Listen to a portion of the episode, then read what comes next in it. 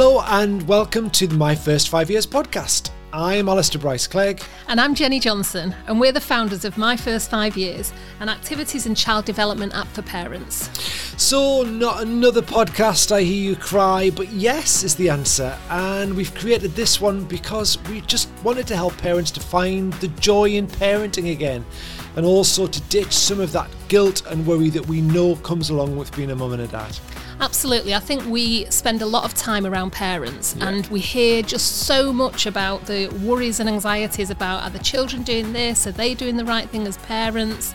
Are the children where they're meant to be with their education and their development? And I think what we want to really, really try and help parents to do is to relax and enjoy the journey because the journey is the journey and your child is your child. And if we can really start to appreciate the child we have in front of us and understand what we can best do yeah. for that child, not everybody else's child, and really stop that sort of comparison thing that just seems so endemic now in in how parents think. You know, what's everybody else doing? What's everybody else's child doing? What what's everybody else's parenting style?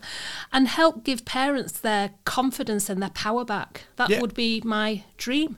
And so, what we're going to do is take all the experience that Jennie and I have got from all of the work that we've done, decades it comes to. Don't rub it in. Not too many decades, but decades. And what we're going to do is just bring you some of that knowledge that will hopefully make you feel like a more empowered parent. So, in this first episode, we're just going to tell you a little bit about who we are, how we got here, what was our journey, and also to support you on yours. And I think you really didn't need to talk about those decades. I would like to be living under that illusion that there's not decades no, the of decades experience count. here. No, they do. They do. They make the difference, to be fair. So, this is why we decided to create My First Five Years. So, Jennie, I reckon we met, what, about 10 years ago now? Probably more like 15, getting back to the we are old thing. yeah, there we are old. So, what were you doing 15 years ago when I first came into your life? So 20 years ago, I founded a childcare group because I couldn't find childcare that I was happy with for my girls. And in doing so, I really sort of shook up what childcare was all about and what parents' expectations could be of their childcare provider. And whilst 20 years ago is a long time ago and things have massively moved on now, and the nursery provision that's typically available for parents is fantastic, back 20 years ago, that wasn't the case. Yeah. So I very much set up my nursery to become the exemplar nursery and the place that people would want to send the children and that children would want to spend their day. And we did really, really well with that. Our nursery group was recognised as the top quality nursery group by an independent body, and we got lots of fabulous feedback. But I always wanted to improve our offering, and this is where you came in because I asked you to come along with your early years expertness um, and fresh eyes and come and spend some time in my nurseries looking at how we were delivering our childcare. And it's fair to say you had some constructive had feedback. Views, yeah. But I think what I love about Alistair and what you'll get to know about Alistair, he has he is an expert in his field and he has strong views, rightly so, about what's best for children. But when he's politely pointing out that we could maybe have been doing better, he did it in a way that I was willing to listen because it was delivered with humour oh, and also, you know, compassion that you wanted to work with us and support us to improve what we did. So I opened the door to this criticism, which you rightly gave nicely with a smile. and I think we we used to call those meetings the TENA Lady meetings because I literally just used to laugh till I cried um, at the self reflection of how we yeah. could be doing things better. But actually, that started an unexpected journey for me because I'm a mum of three girls. And I think when we met, my third girl was about one, two yeah. years old it also got me reflecting about my parenting and how I could parent better, knowing what you were sharing yeah. with me. So the journey didn't end up just being a professional journey, it ended up being a personal journey as well. And I think that's one of the reasons I am so, so passionate about sharing knowledge with parents because I know the power and the empowerment that gave me as a parent to be a better parent, but not to be a better parent by working harder, to be a better parent by relaxing, trusting yeah, the journey, trusting myself, and, and listening to experts, but listening to experts that delivered content in a way that was enjoyable to listen to and just made sense. So, actually, for me, opening the door to you and bringing you into my life bring you into my life, you know what I mean? But it just, it's made a big difference. It's made a big difference to me as a parent and it's made a big difference to me professionally. And then we've ended up decade later working together, but we can cover that later. Yeah, and I think obviously you've got three girls, I've got three boys. And I think what we are never saying is that we are perfect parents. We are definitely not saying that. Yeah, we are definitely not saying that. Literally, if you could be a fly in the wall in some of our coffee conversations, you would know we are definitely not perfect parents with not perfect children.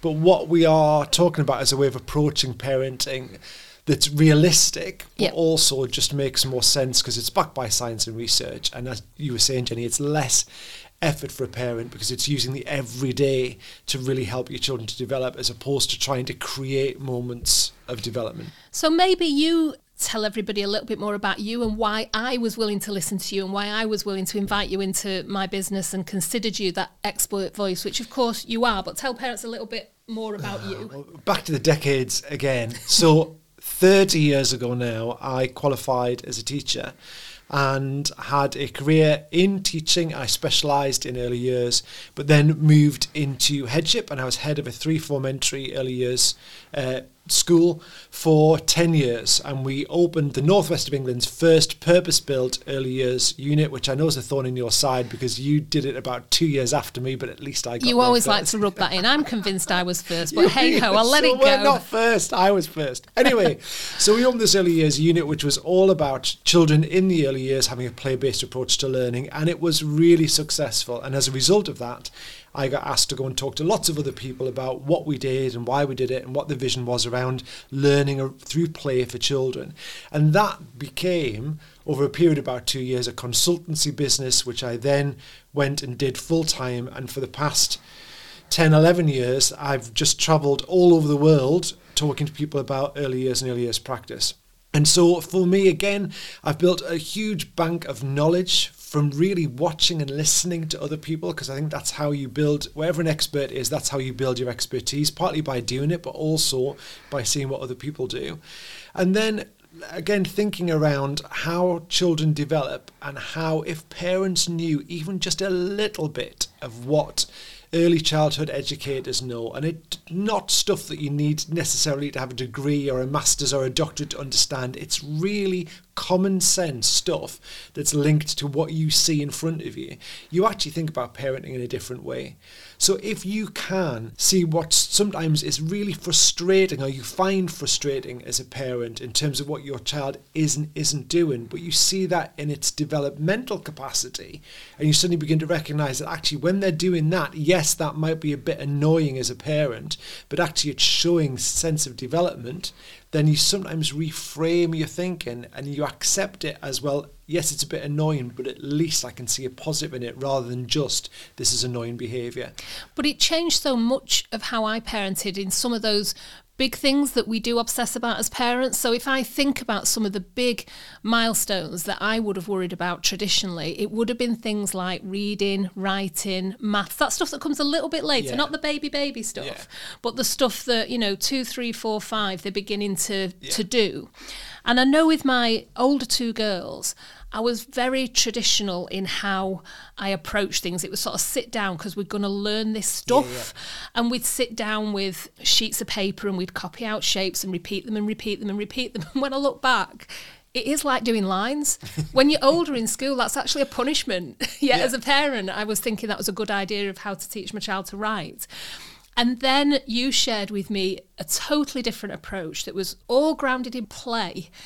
And what I really began to value was that play wasn't something that we were getting done and out of the way so that we could sit down at the kitchen table and start learning. There was no lines between the two.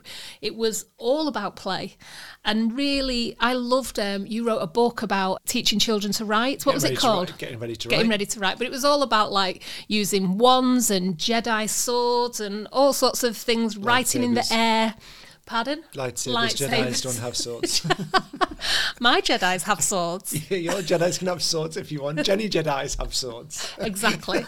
But um, it just totally changed how I did things, and life got easier because Olivia, who is the third child that had the benefit of all this knowledge, had the more fun version of us as parents because we just did everything completely differently and valued the process. And I think parents want the child to have the best outcomes. Absolutely, as a so do I. You think back to, I want them to read, I want them to write because they're really important key skills. Yeah. But as a parent, your last memory of Mm-hmm. how you learned to do those things is probably solid and based in kind of primary school, secondary school. And what parents don't know, because why would they? Is Mm-hmm. Actually there is a really clear developmental path to becoming a reader, to becoming a writer That starts from birth. absolutely starts from birth and is linked heavily to play and when you understand what that path is then Yeah. it, it's a penny drop moment where you think oh well actually if i want them to be successful writers i don't need to be sitting at the table which Yeah. i did with good intent Yeah. actually i probably need to be out swinging on a climbing frame Yeah. or developing those upper body muscles or looking at ha- that hand-eye coordination or developing that in-palm grip and all of those things i can do with play-doh you know building construction making mm-hmm. the tea Yeah. so it's about just letting parents know that mm-hmm. actually this is the way that children learn to read, this is the way that children learn to write. And as you as a parent can do loads of that stuff, mm-hmm. but you can do it through your everyday interactions and play. And what happens is children love it because they're playing and don't realize they're learning. Yep. Whereas what they learn very quickly is, which we've all done, when you sit around the kitchen table and you're like, come on, we're going to do this. Yeah. And it starts to become torturous It is, it's forced. Yeah, it's just no fun. everything after that becomes miserable. And every time you say, come on, let's do it, doesn't matter how enthusiastic you are, they're like, oh no, not spellings again. Yeah. And that's what we're all about with my first 5 years. We literally we had this idea about what if we could put this knowledge into the hands of parents in a fun and engaging way and we have spent the last 2 years of our life trying to deliver exactly that through our app.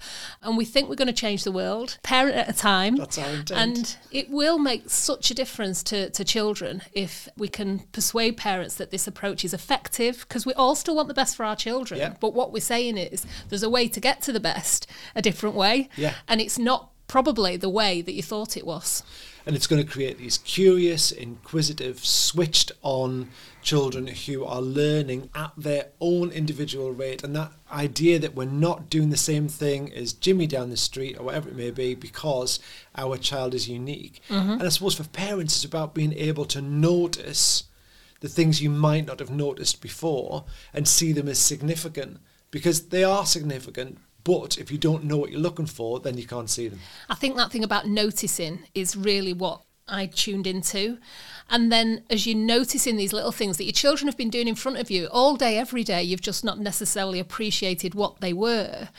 You get this massive sense of momentum. Yeah. Oh, they weren't doing that last week and they're doing that now. And I know what that means and I know how it ties into some of this bigger stuff that will come two or three years later. So, yeah, that's the mission sharing the joy. We really hope you've enjoyed listening today. Yes, and if you've got any feedback for us, then please get in touch. And don't forget that you can rate, review, and follow the podcast because that really helps. But also, social media is great Oh, because yeah. we can engage and have a full conversation on there. And it really helps us understand what you want to know so that we can make sure these podcasts are really tackling the subjects that you care most about. Most of our social media handles are at my first five years with the five as the words.